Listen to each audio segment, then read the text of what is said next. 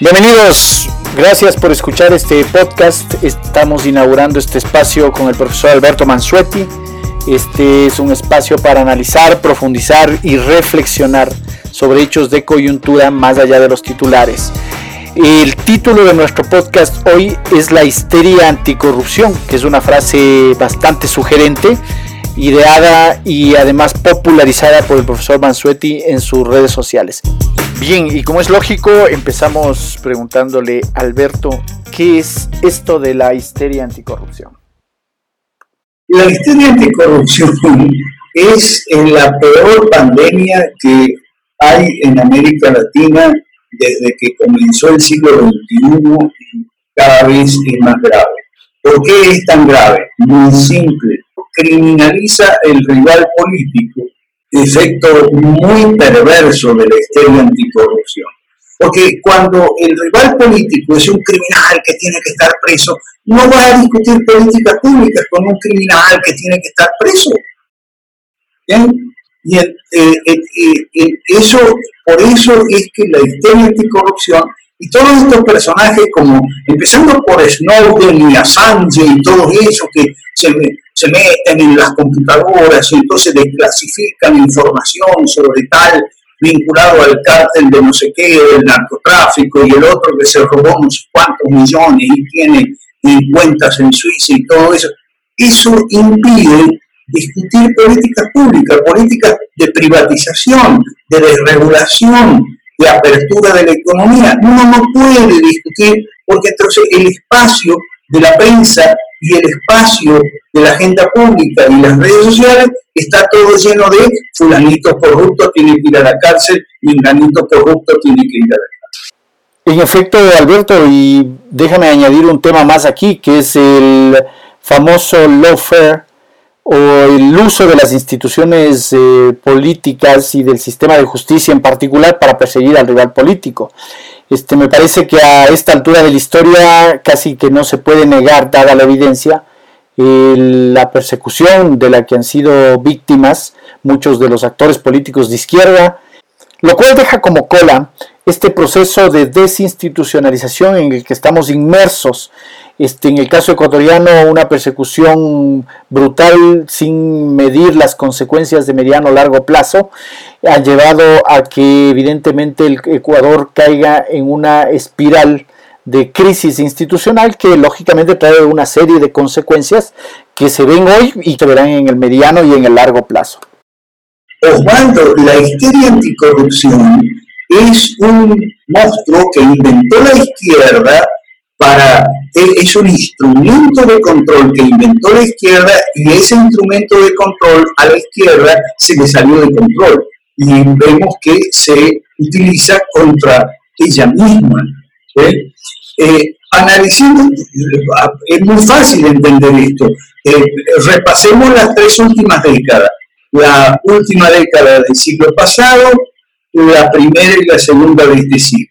En los 90 tuvimos gobiernos neoliberales, o sea, consenso de Washington, con todas sus, pocas virtudes y sus muchos defectos, y la izquierda, eh, eh, para atacó al neoliberalismo y subió al poder con Chávez, con Lula, este, subió con Correa, subió al poder en la década siguiente, o sea, primera década de este siglo, montada en el caballito de batalla, corrupción, corrupción, corrupción, la histeria anticorrupción.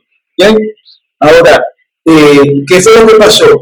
En la segunda década, entonces ahí se le salió de control, porque en la segunda década la derecha mala, como le llamamos nosotros en el movimiento Cinco Reforma, recupera el poder luchando contra la izquierda con sus mismas armas. No, pero que Cristina es corrupta, que Correa es corrupto, que Lula es corrupto, que... Ah, bueno, entonces eh, ahí es donde nos perdimos otra vez en América Latina. Y quiero añadir algo más a, esta, a este planteamiento que tú estás haciendo, que es el hiperpresidencialismo. Que si bien no se puede eh, clasificar únicamente como un efecto de los cambios constitucionales de las últimas décadas, en el caso de Ecuador por lo menos habría, como, habría que rastrear incluso en la constitución del 98, sí es verdad que a partir de las eh, últimas dos décadas, sobre todo los cambios, este, lo que hicieron es aumentar eh, la concentración de poder que finalmente lo que hacen es quebrantar los pilares de lo, centrales de los principios democráticos. Este, me parece que en ese sentido lo que estamos viviendo hoy en América Latina son los efectos de la concentración de poder. Así es, hubo cambio de constitución eh, eh, no solo en Ecuador, sino también en, en distintas épocas, ¿no? también en Colombia, también en Venezuela. Hubo esos cambios en la constitución y que son cambios para mal. Eh, son cambios para mal y, bueno, otra vez lo mismo, instrumentos de control que inventa la izquierda y después se les salen de control y los toma la derecha mala o los toman otras facciones de izquierda contra eh, las que lo inventaron. Y en esto que mencionas tú es una característica de eh, consejos de participación ciudadana es típica de una cosa, de todas estas constituciones. Nosotros siempre enseñamos que nuestros países son todos iguales, pasan exactamente por los mismos tiempos y fases y por las mismas este, perversidades en épocas distintas y con actores distintos. Permíteme que te hable, eso se llama directísimo. Eso hay un politólogo, falleció hace poco, se llamaba Giovanni Sartori, ¿Qué cosa es el directismo? El directismo eh, son las tres, parte de las tres hijas malcriadas de la historia de la anticorrupción, que son la antipolítica, la partidofobia y la eh, aversión a la democracia representativa y el utópico y revolucionario en el sentido peor de la palabra, eh, intento de reemplazar la democracia representativa, que es la democracia normal, la democracia liberal, por eh, un eh, instrumento, instrumentos de carácter populista que Sartori llama directismo. Directísimo es lo que hace, por ejemplo, Bukele con su gobierno por Twitter. Eso es, Bukele, la gente no sabe, pero vamos a, vamos a contarlo aunque él es el primer presidente de izquierda, que es el primer presidente postmodernista. Él es de izquierda, sus ideas son de izquierda, aunque él no sabe, porque él es bastante ignorante. Un hombre que se formó en el partido eh, Farabundo Martín, en el FMLN, eh, pero es postmodernista, o sea, relativista, eh, no este, en contra de los grandes relatos, y sobre todo muy pantallero, como decimos en Venezuela. Él es de izquierda y no, no es que sea, se hace el, el cristiano, y, pero no es que sea musulmán tampoco, es la familia que él, que es musulmana y, durante mucho tiempo fue del, del, faraón Martín también. Y su, él pertenece a su familia, sobre todo en la parte de los negocios. ¿no? Ahora, él, él no es ni musulmán ni cristiano, es tan modernista. Claro, claro es lo que tú dices, ¿no? El primer presidente postmodernista. Postmodernista. Y es probable que el próximo presidente de Brasil también sea postmodernista. Digo esto porque Bolsonaro cayó víctima de la propia histeria anticorrupción que le ayudó a encumbrarse en el poder. ¿okay? Aquí eh, abren cajas de Pandora los políticos y después los monstruos que salen se los devoran a ellos mismos el famoso juez Sergio Mora, este, que estuvo, que, era, digamos, estaba a la cabeza de todo este proceso de, vamos a decirlo ya con las palabras adecuadas, ¿no? De persecución judicial de estos líderes de izquierda. Termina al final por darle una especie de, eh, de puñalada por la espalda al presidente Bolsonaro. ¿Qué pasó en Brasil? Bueno, en Brasil hay que ver lo que... Eh, yo digo que el sello de la eh, buena formación política y la capacidad de análisis es cuando uno reconoce que el adversario, el rival, aunque sea Lula da Silva, dice una verdad. Lula da Silva está diciendo lo siguiente, y es cierto, mire, no es que Moro es una creación de Bolsonaro, es al revés, Bolsonaro es una creación de Moro, y ahora la criatura se volvió contra el creador. ¿Por qué tú dices Bolsonaro cayó? Significa, claro, evidentemente no ha caído este, eh, de forma literal todavía, pero ¿hacia dónde crees que va Brasil? ¿Qué es lo que va a pasar? No, Bolsonaro tiene plomo en nada, olvídate, Bolsonaro ya está listo, no se sabe si va a renunciar, si lo van a renunciar como a Benedicto XVI, o si o si le van a hacer un impeachment como a Nixon, eso es, ahí está clarito. Tampoco se sabe eh, quién va a ganar si vinculado al PT o al Partido de los Tucanos. Que, Ahora, lo importante es esto, eh, eh, es la, la histeria anticorrupción. ¿Por qué cayó Bolsonaro? Yo digo que ya cayó. Muy simple, porque la corrupción es inherente al sistema y si tú no cambias el sistema, siempre vas a tener corrupción. Y si dices que tú eres Sergio Moro, que es el juez como Manipuliti en Italia, y haces la operación Lavallato y toda esa historieta y lo de y tal, y qué sé yo, y le prometes a la gente que vas a acabar con la corrupción, pero sin cambiar el sistema, le estás mintiendo a la gente. Y ahí les mintió a los brasileños les mintió Moro y les mintió Bolsonaro y ahora tiene, ahora despiertan en la realidad. ¿Correcto? Entonces, esa, eso es lo que sucede cuando no hay en la política discusión racional, fría, desapasionada de política pública, que es lo que necesitamos en América Latina. No discutir que si este está bien que esté en la cárcel Lula, ojalá Cristina vaya a la cárcel. Pero Tú tienes, por ejemplo, dos países que conozco muy bien, Guatemala y Argentina. En los dos países pasó lo mismo con Cristina Kirchner y con Sandra Torres. Si ganaban las elecciones, entonces iban a la casa de gobierno y si perdían, iban a la cárcel. Eso está mal, eso está mal. Correcto. Eso, eso es inmadurez, esos son caprichos de niños. Eso es evitar que América Latina tenga la discusión de políticas públicas como en Europa, como en Estados Unidos.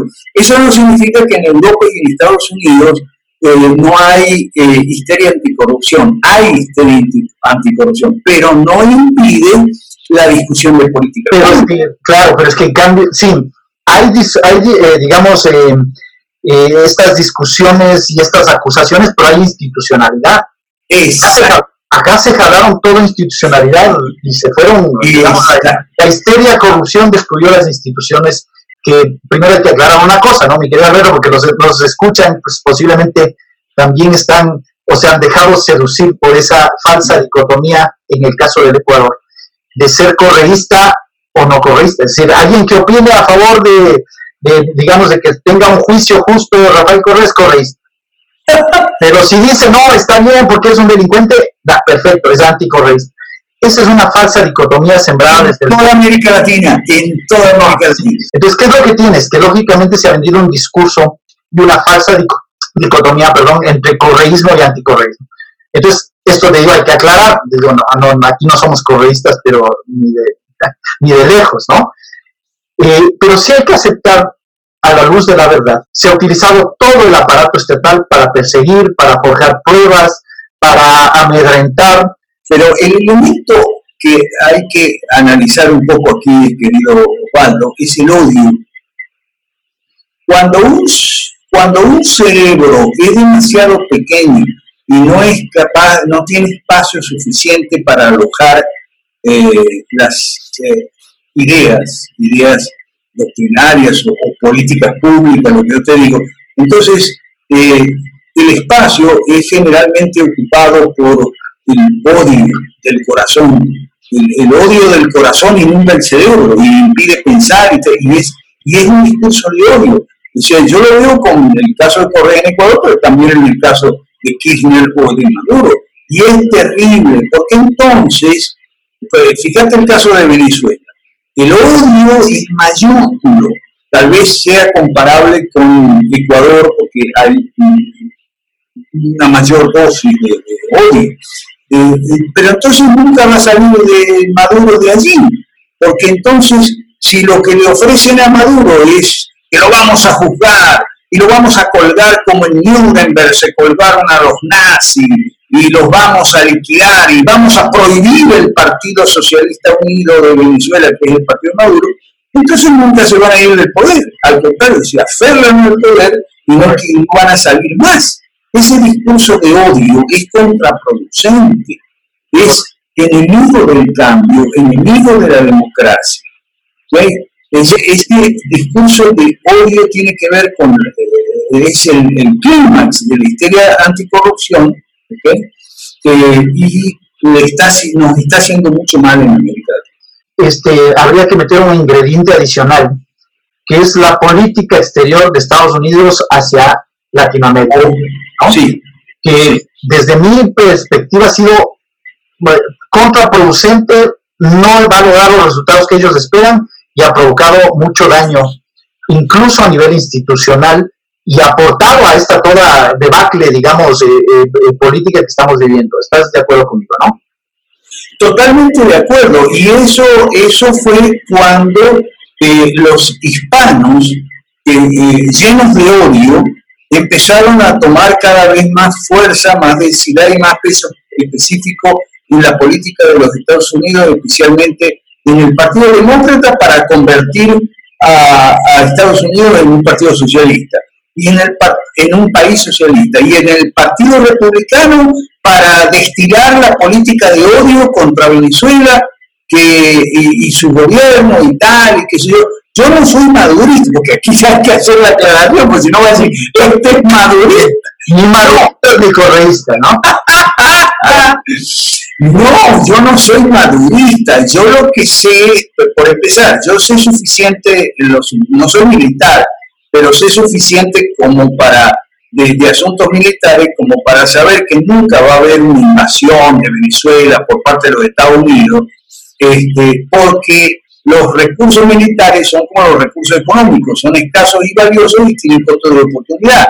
O sea, vas a sacar cuántas cuántas divisiones querés invadir Venezuela, bueno, como el tarado ese de Bolton, bueno, ¿cuántas divisiones está dispuesto a sacar de Irak o a sacar de Siria o a sacar de Líbano o a sacar de Arabia Saudita?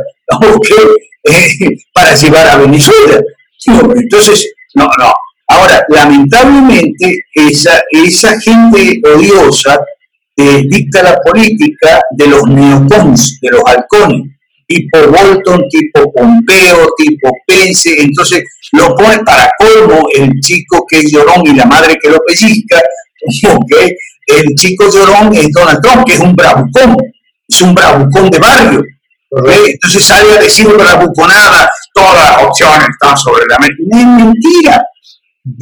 Y me alegro mucho de que eh, tú metas a Estados Unidos en la ecuación nuestra, porque lamentablemente eh, vivimos en una región donde todos estamos eh, unidos por los, los, mismos problemas y uno de esos problemas son las malas políticas de los Estados Unidos. Gracias Alberto. Como conclusión, la histeria anticorrupción nos está llevando a una especie de callejón sin salida desde donde vemos cómo las instituciones políticas y económicas se destruyen, degradando la calidad de vida de todos. Las instituciones son las reglas de juego y sin reglas de juego apropiadas no se puede generar riqueza y resolver el problema de la pobreza. Se nos queda mucho material, les transmitiremos en el futuro. Gracias por escucharnos. Un abrazo para todos.